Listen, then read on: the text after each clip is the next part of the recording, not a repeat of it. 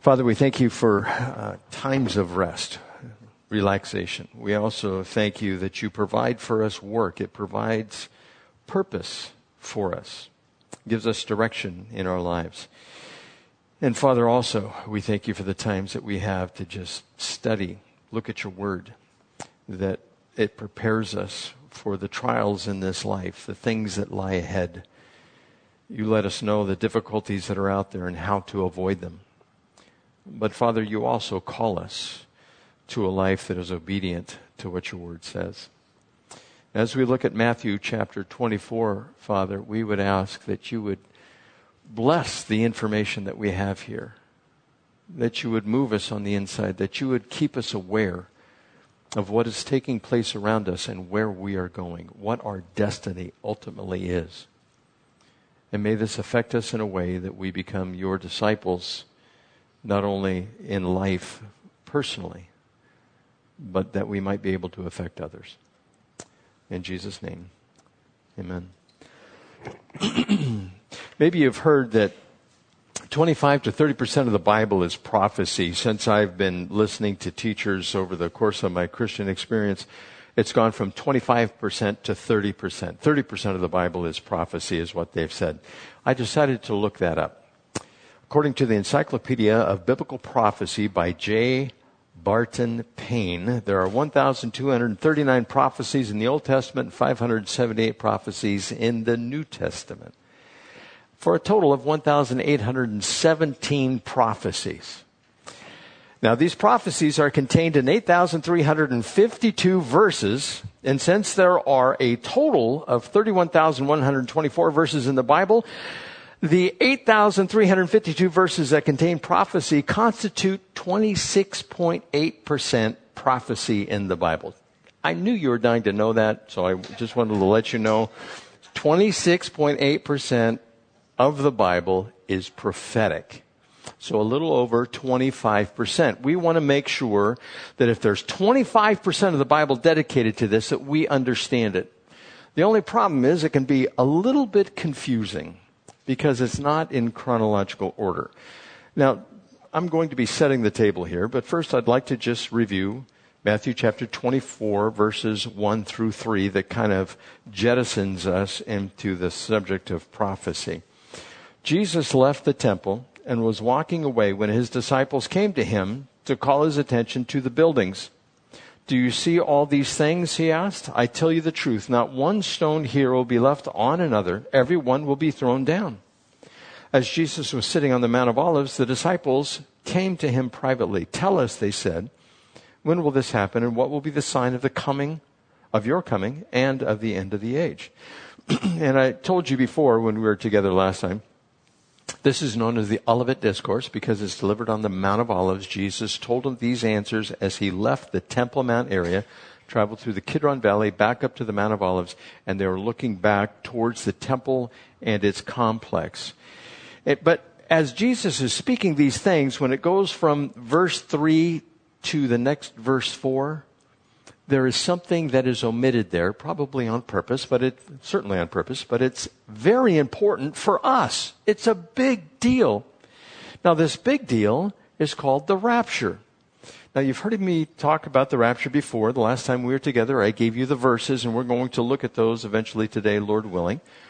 But the rapture of the church is what's left out here, and then it immediately jumps in this discourse, the Olivet Discourse, it jumps to the seven years of tribulation. So the only thing that is left to be fulfilled before the tribulation starts is the rapture. And so Jesus is simply delivering to his disciples what's going to happen during that period of time. Now, it has been talked about in the Old Testament. It was made more clear and more fully understandable in the New Testament. But it's always wise to give a timeline for what is transpiring here. Because if you look at the whole of prophecy, to put things in order, how they're going to transpire, it's a difficult task. It's not impossible, but it is difficult. And people come up with all kinds of varying views on this. And if you can relate it to a puzzle, imagine you have a puzzle, and each puzzle piece is a part of prophecy. Now, when Bible scholars, exegetes, go to the scriptures and they try to figure out what comes in what order, they grab these pieces of the puzzle and they start putting them together. The only problem with that is there are churches that place the pieces of the puzzle together in a different order. Like some people will say, for instance, the rapture doesn't happen at the beginning of the tribulation, it happens at another time. There are also churches that leave pieces of the puzzle completely out. They say, there is no rapture. We're throwing that piece away. And they just toss it. And they say, well, that just doesn't belong. That doesn't belong in our point of view of Scripture.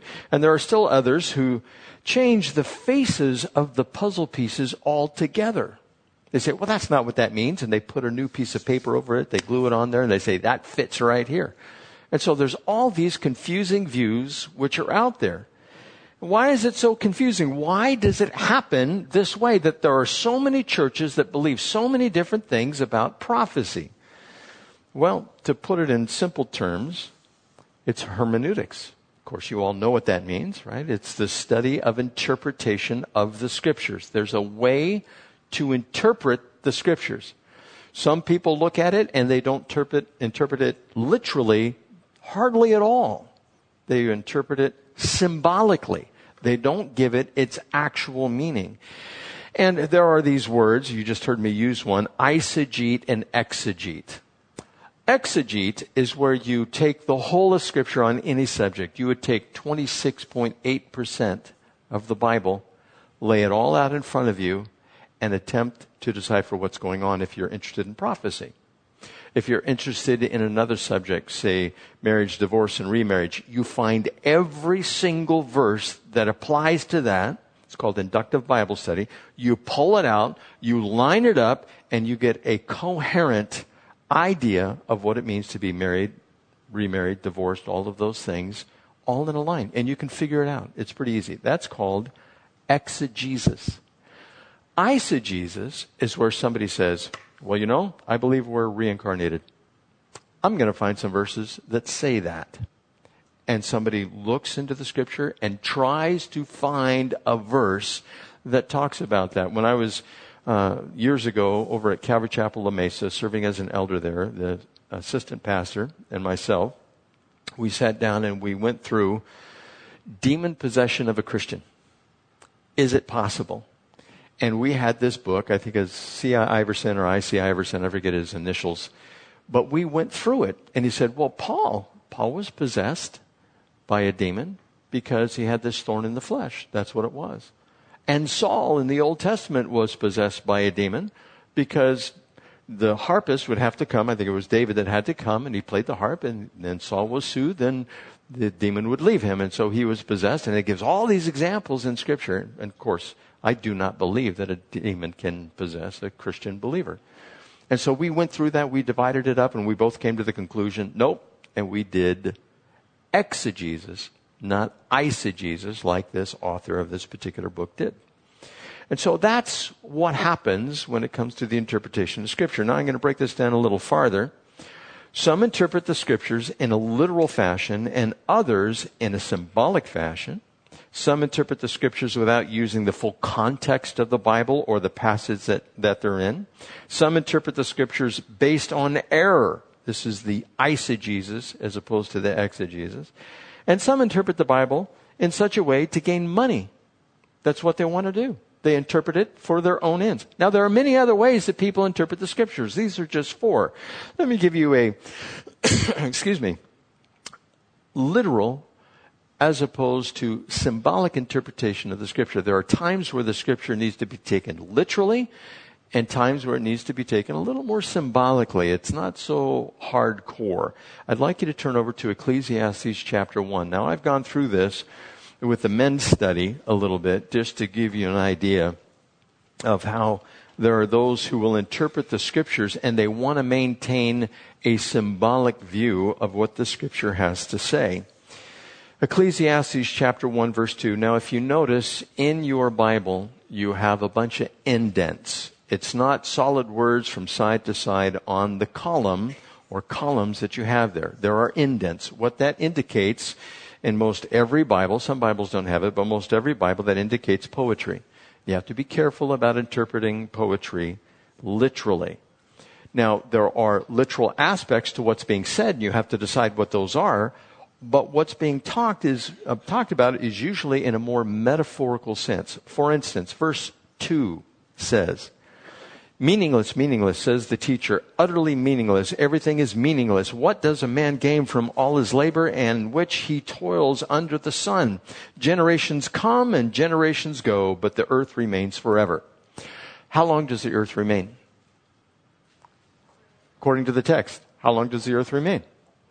Forever. That's what it says. Now let me ask you a question. Does the earth remain forever? If you're an astronomer, would you say the earth remains forever? No. If you go on, I think it's the next verse or two down there. It says the sun rises and the sun sets.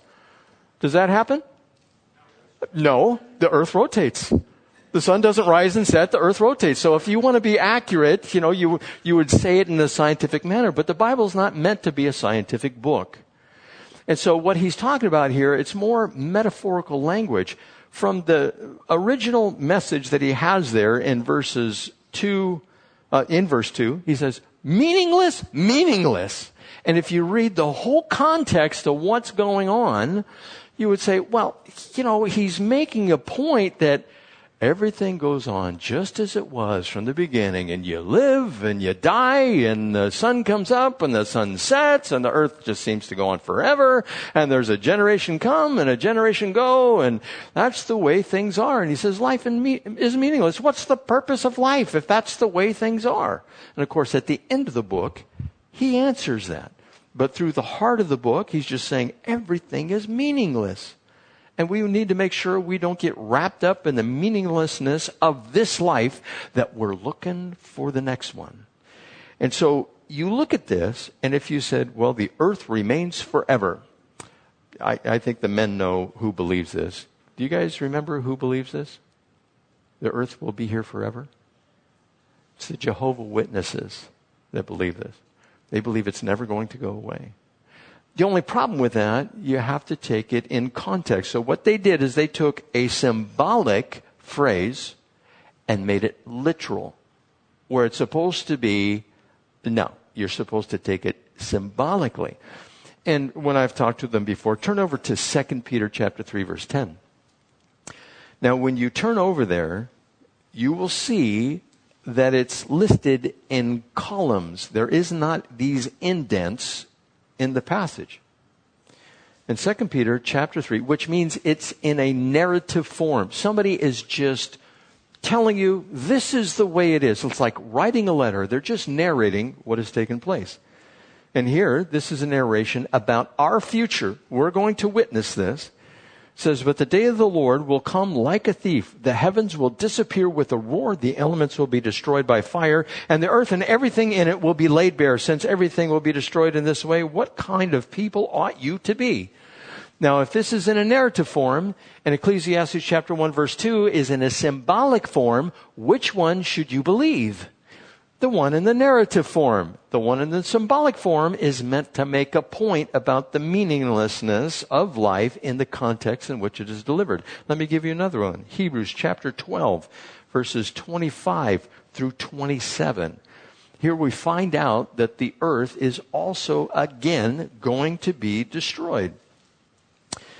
It says in verse 25 of Hebrews chapter 12, See to it that you do not refuse him who speaks. If they did not escape when they refused him who warned them on earth, how much less will we if we turn away from him who warns us from heaven? At that time his voice shook the earth, but now he has promised, once more I will shake not only the earth, but also the heavens. The words once more indicate the removing of what can be shaken. That is created things. So he tells us again, everything that's created is going to be removed.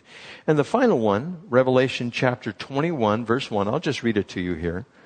It says, New heaven and a new earth, for the first heaven and the first earth had passed away, and there was no longer any sea. So this earth is going to be destroyed. Anything that we have here is going to rust, dust, bust, crack, chip, peel. It, it's just all going to go away, including our bodies. They're going to go away. There will not be anything that remains whatsoever. And so if somebody takes something that's symbolic and makes it literal, or somebody takes something that's literal and makes it symbolic, they both err. Now, I'll explain a little more about that in a minute. What about the out of context interpretation? if you guys remember when we went through Matthew chapter 18, it was dealing with church discipline. If somebody sins against you, you, by yourself, go and talk to the person, show them their fault, and if they repent, you have gained your brother or your sister. Basically, it, it outlines how we're to deal with the idea of forgiveness and seeking out forgiveness. But some people, they go to one of the passages there, one of the verses, it's through 19 and 20. It says concerning prayer, if two or three, eh, they think it's concerning prayer. It says, if two or three agree on anything in my name, there I am in the midst. They incorrectly say that if two people are together and they are praying, Jesus is in the midst then and they kind of negate the idea well, what if it's just one person praying? Is Jesus not there in the midst? Well, they will say, well, no, it's no more powerful if you have corporate prayer as opposed to one person praying. And scripture doesn't teach that at all. And it's out of context. You know, the word prayer is not even used in this section. And so the people that say, where two or three are gathered together, let us pray and they, they'll go on this prayer thing. And they're misinterpreting the scripture, what it has to say. It is not a treatise. It is not an essay. It is not a directive on prayer. It is simply stating that if you bind anything on earth, or on earth, it'll be bound in heaven. And what is bound in heaven will be bound in earth. It's idea of binding and loosing, that type of thing. Well, you know, that was a, um, a Hebraism that was used by the rabbis. And the rabbis were simply stating that if you lose something, you have the freedom to practice it. If you bind something, you have a restriction and you're not allowed to practice it. If all you have to do is do a search through cultural history of the Jews, and that's how they would talk. Well, when it comes to binding and loosing, people have misinterpreted that as well, and they say, well, that's how you bind and loose demons. You ask Jesus to come in and you say, be bound in the name of Jesus. And they take this scripture out of context. I don't want to be fighting with any demons. I want Jesus to handle it. Not even Michael the archangel fought with Satan. And so I, am just staying out of that. I say, Jesus, could you take care of this? And he goes, no problem. And he goes and takes care of it. He takes care of those demons. And we're not to be involved in stuff like that, thinking that we're going to overcome demons. Do you think we're more powerful than demons? And they, people would say, well, no, but Jesus in us is. Yeah, so ask Jesus we have no power whatsoever. It is only the power that we have in Jesus. So that is an out of context misinterpretation of Scripture. Now, this also, I'm, I'm giving you this because it's also done with prophecy. People do the same thing. Now, also, eisegete as opposed to exegete, or somebody finds scriptures that match their doctrine rather than have the doctrine come out of the scriptures. They have a preconceived idea of what a doctrine is, and they look for scripture to try to make that fit. For instance, in Romans chapter 9 verse 22, maybe you're familiar with this. What if God, choosing to show his wrath and make his power known, bore with great patience the object of his wrath, prepared for destruction? People take that verse and they say, well, see, it's obvious. And if you read the whole context, Jesus is preparing those to be saved and bring it to fruition to glorification. That's what he's doing. But he's also preparing those who will be damned to hell. And he's going to send them there. So some people are born to be saved and some people are born to burn. That's what people say here. The only problem with that is there are scriptures that say, uh, no, God is not willing that any should perish. Well, if he's not willing that any should perish, how is he preparing people for destruction? And, and they take scriptures out of context and they say, no, it needs to fit my theological view. Therefore, whatever the scripture says must be reinterpreted in some other way to fit my theology. And I don't believe God is sending purposely anyone to hell. People choose to go there. They refuse to believe. That's why they go to hell. That's what scripture teaches. But if you want to take a scripture, cherry pick it, pull it out of context, and you've heard me say the one before in Ecclesiastes. I believe it's, uh, it's either chapter 9 or chapter 10. Wine makes life merry, and money is the answer for everything. All we need is money and a little bit of wine, and we're good to go. That's not what Scripture is teaching there, and it's t- totally taken out of context.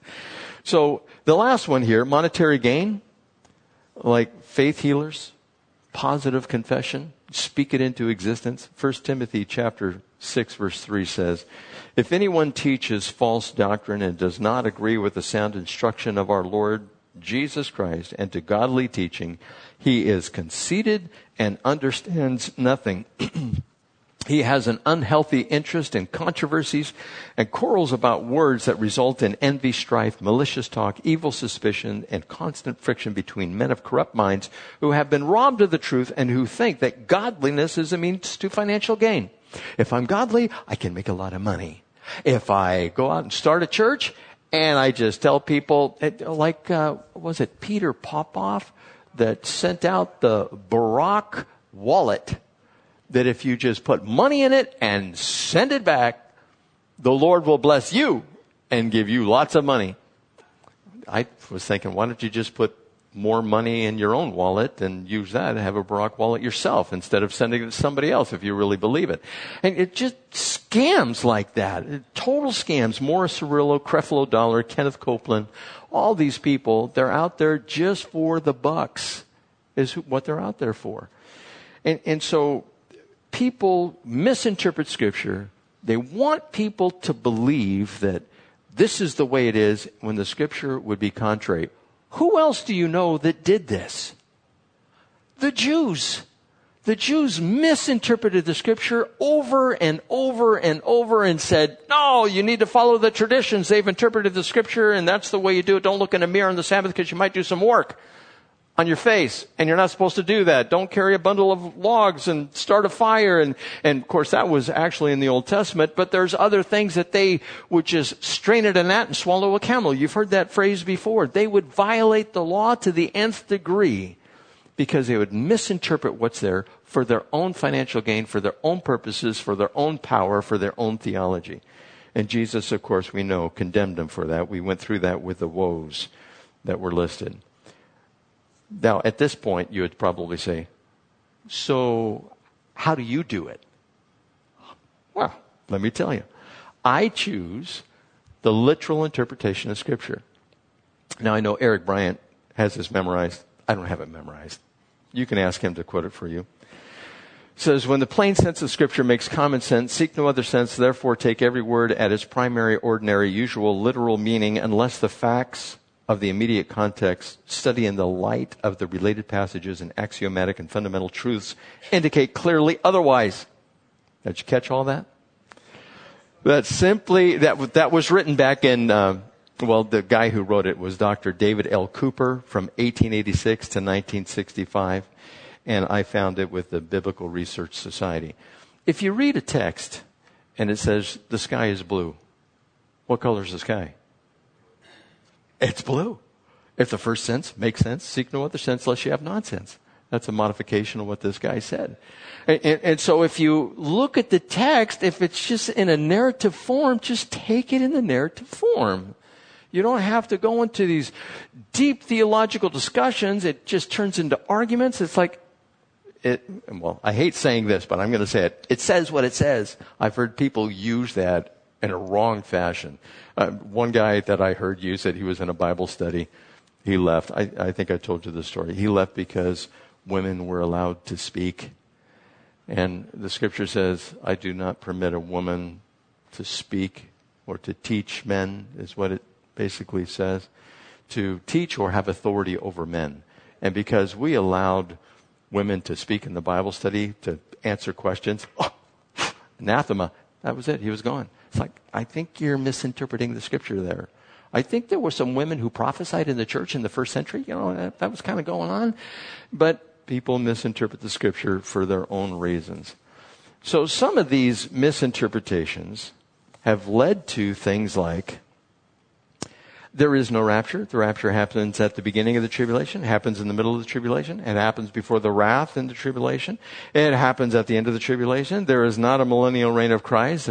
There is, there is a thousand year reign of Christ. The world will come to a place of being better, and that's where Jesus just comes back because there is no rapture, there is no tribulation, or the tribulation has already happened in the past, and it's not going to happen for us today, and we need to just set that to the side.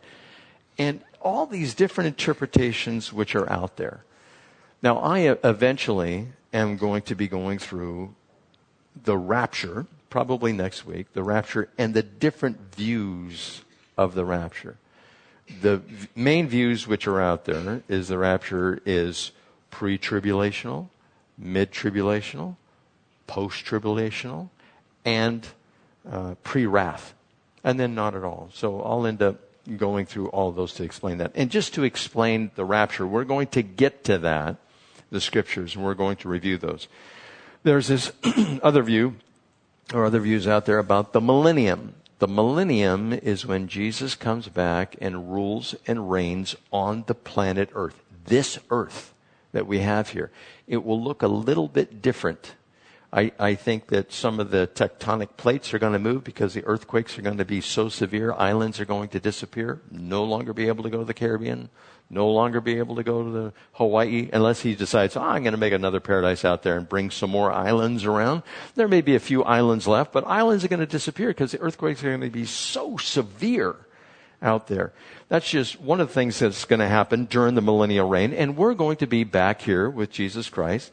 And there are those who don't believe the millennium is an actual thousand year reign of Christ. Now, even though it's delivered to us in the book of Revelation in narrative form, it says Jesus will rule and reign for a thousand years. They say, ah, no, that's symbolic. Well, ah, no, that's literal. And that's how we're supposed to take it. There are others that believe that and I'm one of them. Jesus will come back before the millennium. That's premillennial view. And then there are those that Jesus believe Jesus comes back at the end of the millennium.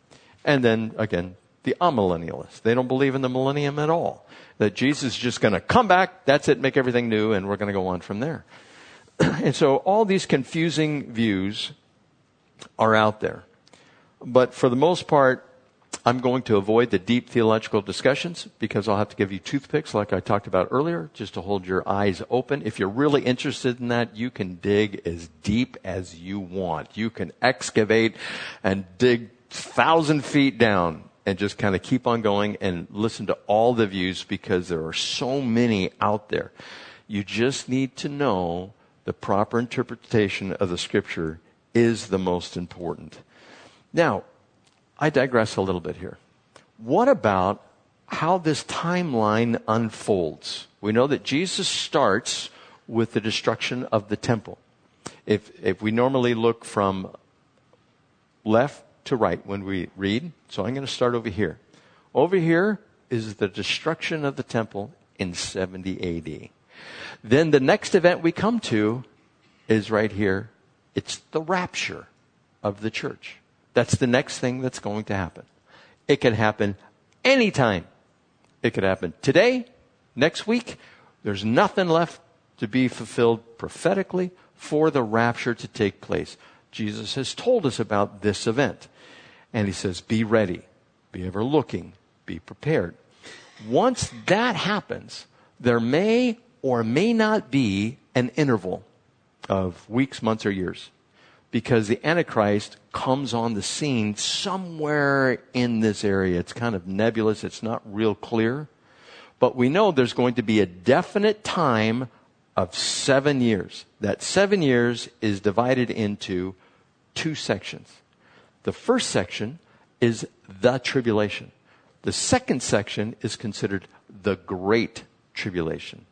Right in the middle of that is the abomination of desolation. And Jesus talks about this in Matthew 24, Luke 21, Mark chapter 13, Daniel chapter 9. It's, it's all through Scripture. and we're to pay attention to that because from that point, you can count back three and a half years. This is when it started. And from that point, you can count forward three and a half years. I think it's 1,260 days or 90 days in the book of Daniel.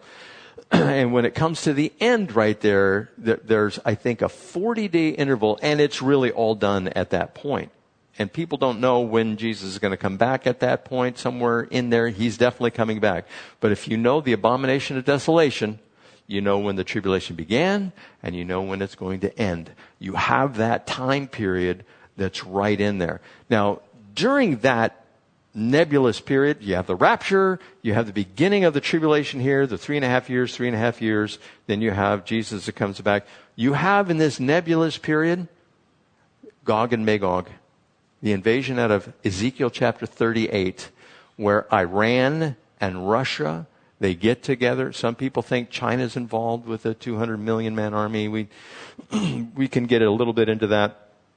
It may not be the case, but uh, it's interesting to look at that stuff. But there's going to be the conflict of Gog and Magog. For those of you who know, Russia is Gog, and Magog, or excuse me, Gog is the prince, and Magog is the um, country of Russia, the area of Russia. Then you also have Persia, which is Iran, and we know where Iran is today.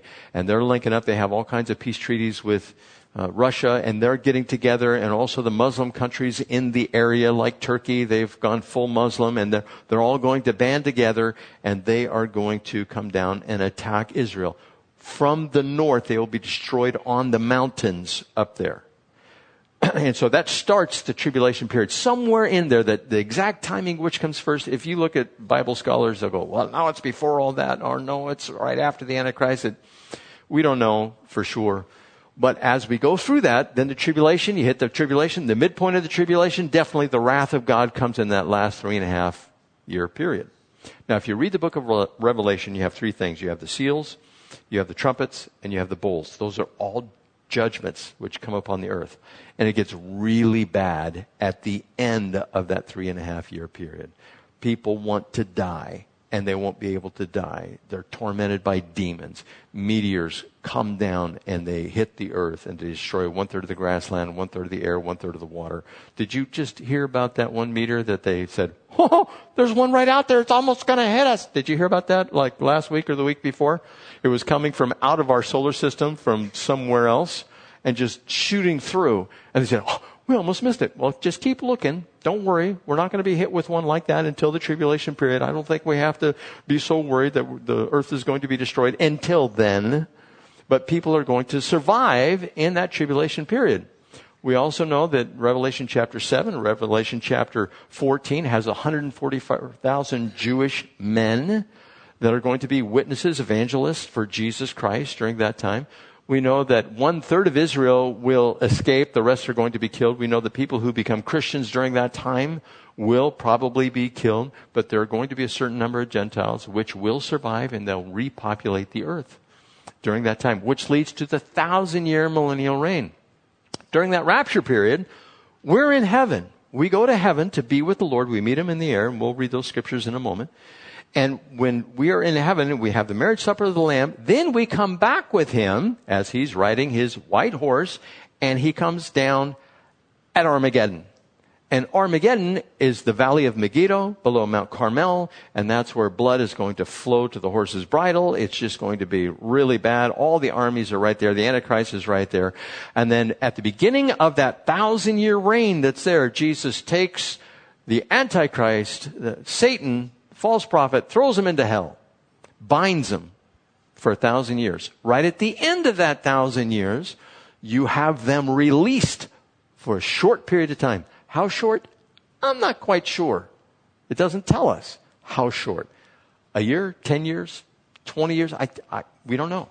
But he's going to be released. He's going to get another army and he's going to go up to Jerusalem and attack Jesus. And it's all over. Out of the pool. Earth gets destroyed wrap up all the people, great white throne judgment. The books are open at that point. If nobody's name is found written in the book of life, by the way, we're not being judged there. We were judged way back here. Okay. And I can explain that later. But we are going to witness the great white throne judgment. Billions of people will be resurrected at that point. Everybody who has ever existed that is not already resurrected. And the first resurrection will be at the great white throne judgment and the rest are saved and we're going to be there too watching kind of like a grandstand how many people can you fit on the head of a pin billions and billions and billions. I'm just, just billions of people up there. And how are you going to hear? What, what did he say? I, we're going to be able to hear everything, even though there are billions of people. And God is going to judge everything. Then Jesus is the one who's in charge of the judgment. Once that takes place, everything, of course, has been destroyed already before the great white throne judgment. And so where are we? I don't know if we're hovering or I, I have no idea, but we're going to be somewhere where God is. After that, a new earth, a new heaven, no more star out there that we call the sun because God lights up our universe.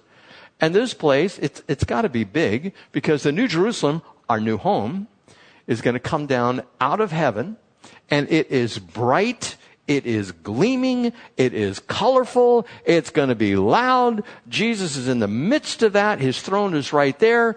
Gates made of one pearl, 12 of them all the way around the outside. Foundations, 12 foundation stones, and they're all precious gems. And that's where we go on for the rest of eternity.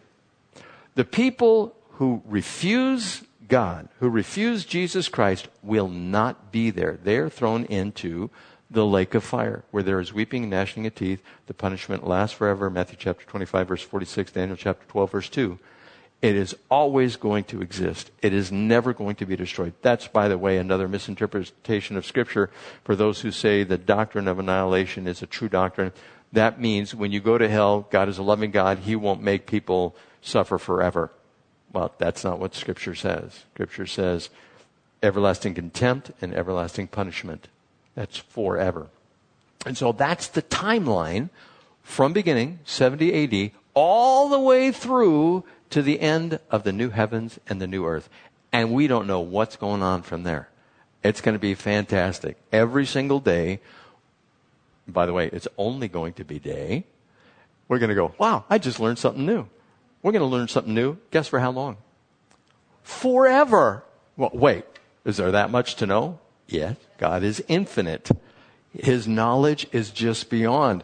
Just imagine if, if you were counting time, and it, I believe it will be a timeless existence, even though it will be linear.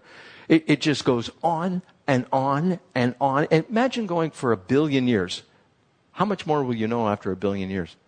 A billion times more than you knew at least before, yeah, multiple billions and trillions.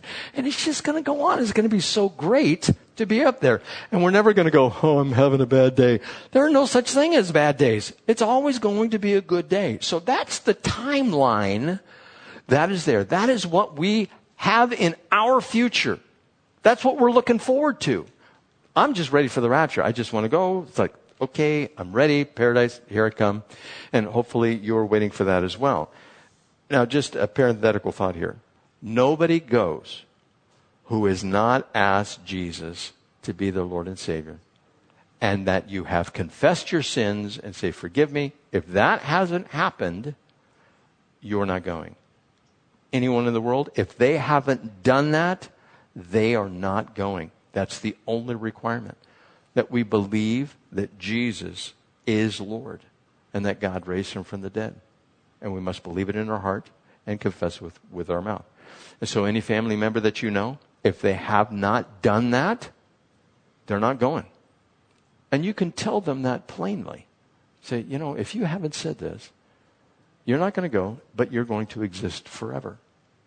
And I don't want you to exist forever in the wrong place. Now, with that, I digress again. The rapture. Let's look at the rapture verses. 1 Corinthians chapter 15, beginning in verse 50. Turn over in your Bibles. I'm going to give you four different sections of scriptures. 1 Corinthians chapter 15, beginning in verse 50. 1 Thessalonians chapter 4, beginning in verse 13. John chapter 14, beginning in verse 1. In Isaiah chapter 26, beginning in verse 19.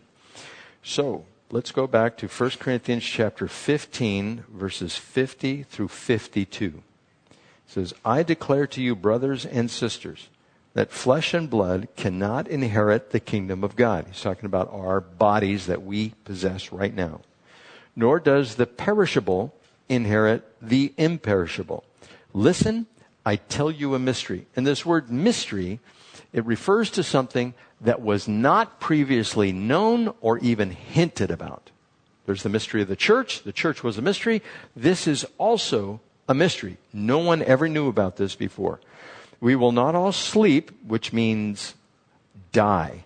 Remember, especially in the book of Corinthians, this idea of sleep is what the believer goes through when they actually cease to live on this earth because it's just temporary. You're going to wake up. But we will all be changed in a flash, in the twinkling of an eye, at the last trumpet. For the trumpet will sound, the dead will be raised imperishable, and we will be changed. For the perishable must clothe itself with the imperishable, and the mortal with immortality. So right now we're not immortal in these bodies, but we will become immortal. And you don't have to be bitten by Dracula. You will be able to be immortal when Jesus just gives you the new body. You know, that's the big thing out there, the Twilight series or whatever it was. Now, turn over to 1 Thessalonians chapter 4, verse 13. It says there, Brothers and sisters, we do not want you to be uninformed about those who sleep in death, so that you do not grieve like the rest of mankind who has no hope. For we believe that Jesus died and rose again, and so we believe that God will bring with Jesus those who have fallen asleep in him. According to the Lord's word, we tell you that we who are still alive, who are left until the coming of the Lord, will certainly not precede those who have fallen asleep. For the Lord himself will come down from heaven with a loud command, with the voice of the archangel, and with the trumpet call of God, and the dead in Christ will rise first. After that, we who are still alive and are left will be caught up together with them in the clouds to meet the Lord in the air. And so we will be with the Lord forever. Therefore, encourage one another with these words. Now, apparently, they had gotten some word or some letter that was supposed to be written by Paul that stated the day of the Lord had already come.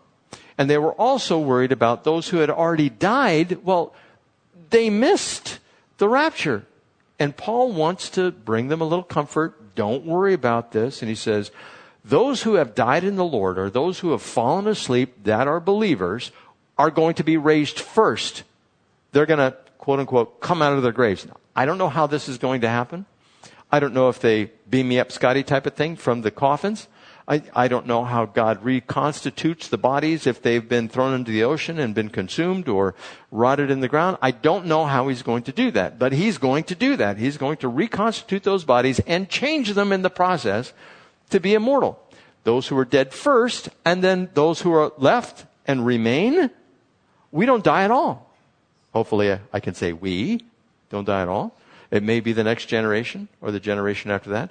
But instantly we will be transformed into our new bodies. If you've seen the movies about the rapture where the clothes are just laying on the chair and the, the ring is on the table, the, the, and the coffee cup is sitting there and you're going.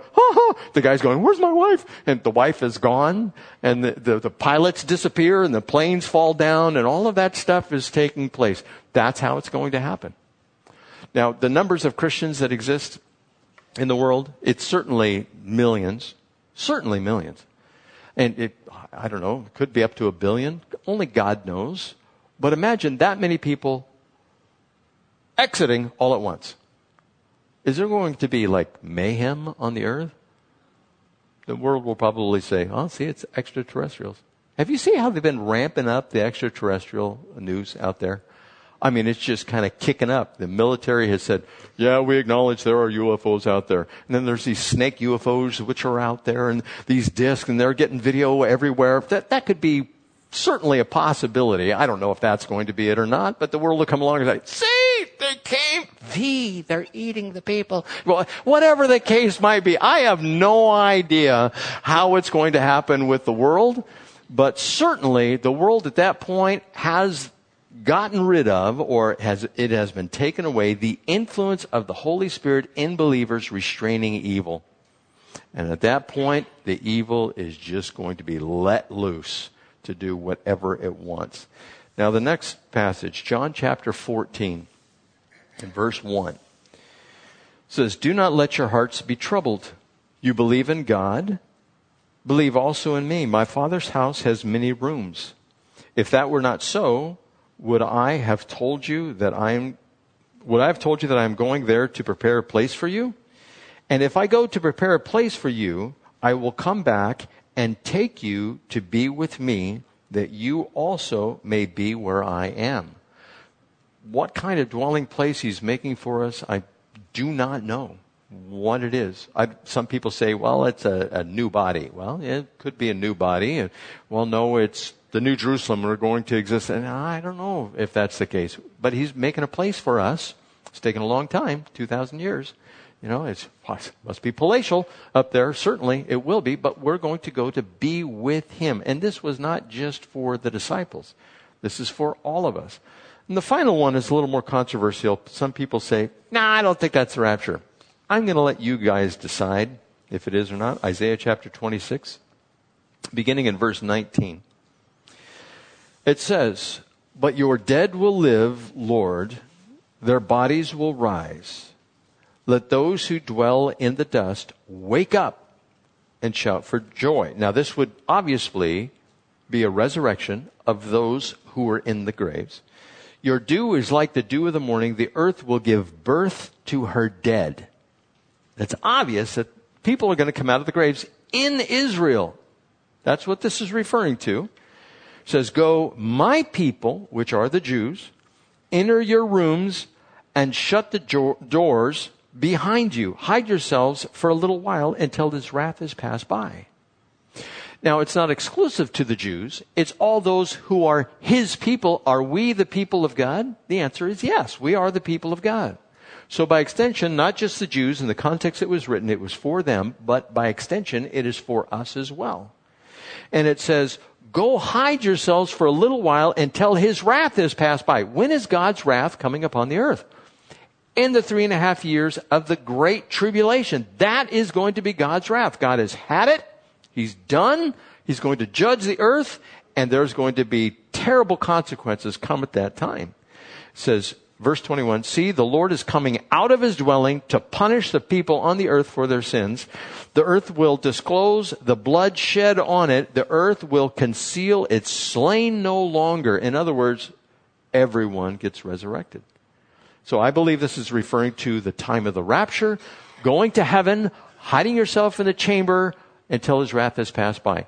And if you understand how the Jewish wedding worked, this makes total sense. Now we are the bride of Christ, correct? And I'm going to explain the rest of this next week because it's time for communion. the marriage uh, in Jewish tradition, the way that it was handled, it is exactly what the rapture is. And if you have the cultural context of all of that, it just adds so much to the understanding of what is here. And that's part of the interpretation. And if you look up rules for how to interpret the scripture, some people will say, well, there are seven rules for interpreting scripture. Others will say, no, there are 16 rules for interpreting scripture. It's just mostly read what it says. If you're familiar with poetry, similitudes, metaphors, those types of things, you'll be able to do it yourself. It's just most people don't spend the time to sit down and go, well, what exactly does this mean? And God wants us to. God wants us to make sure that we have this information down that we are aware of our destiny, whether we are alive or we have fallen asleep in the Lord, that we will be resurrected, and you can trust that these things, in biblical terms, are trustworthy and true. It will come to pass. And because we know this, this should motivate us to be who Christ wants us to be. Now, what we are going to do at this time, for those of you who are going to be involved in the rapture, Hopefully, it's all of you who are in here. We're going to participate in receiving communion because we are recognizing the death, burial, and resurrection of Jesus Christ. And Jesus did this on the night that he was betrayed. He gave the bread, he gave the cup, he told his disciples to take it, said, This is my body and this is my blood, and it's for our salvation. And so he went to the cross, and we're simply remembering that. At this time, we're going to go ahead and have the worship leader come on up and, and sing and the men will be passing out the elements that are here. And if you could dim the middle lights, that would be great. And I'll come back up and we'll say a prayer uh, for the elements.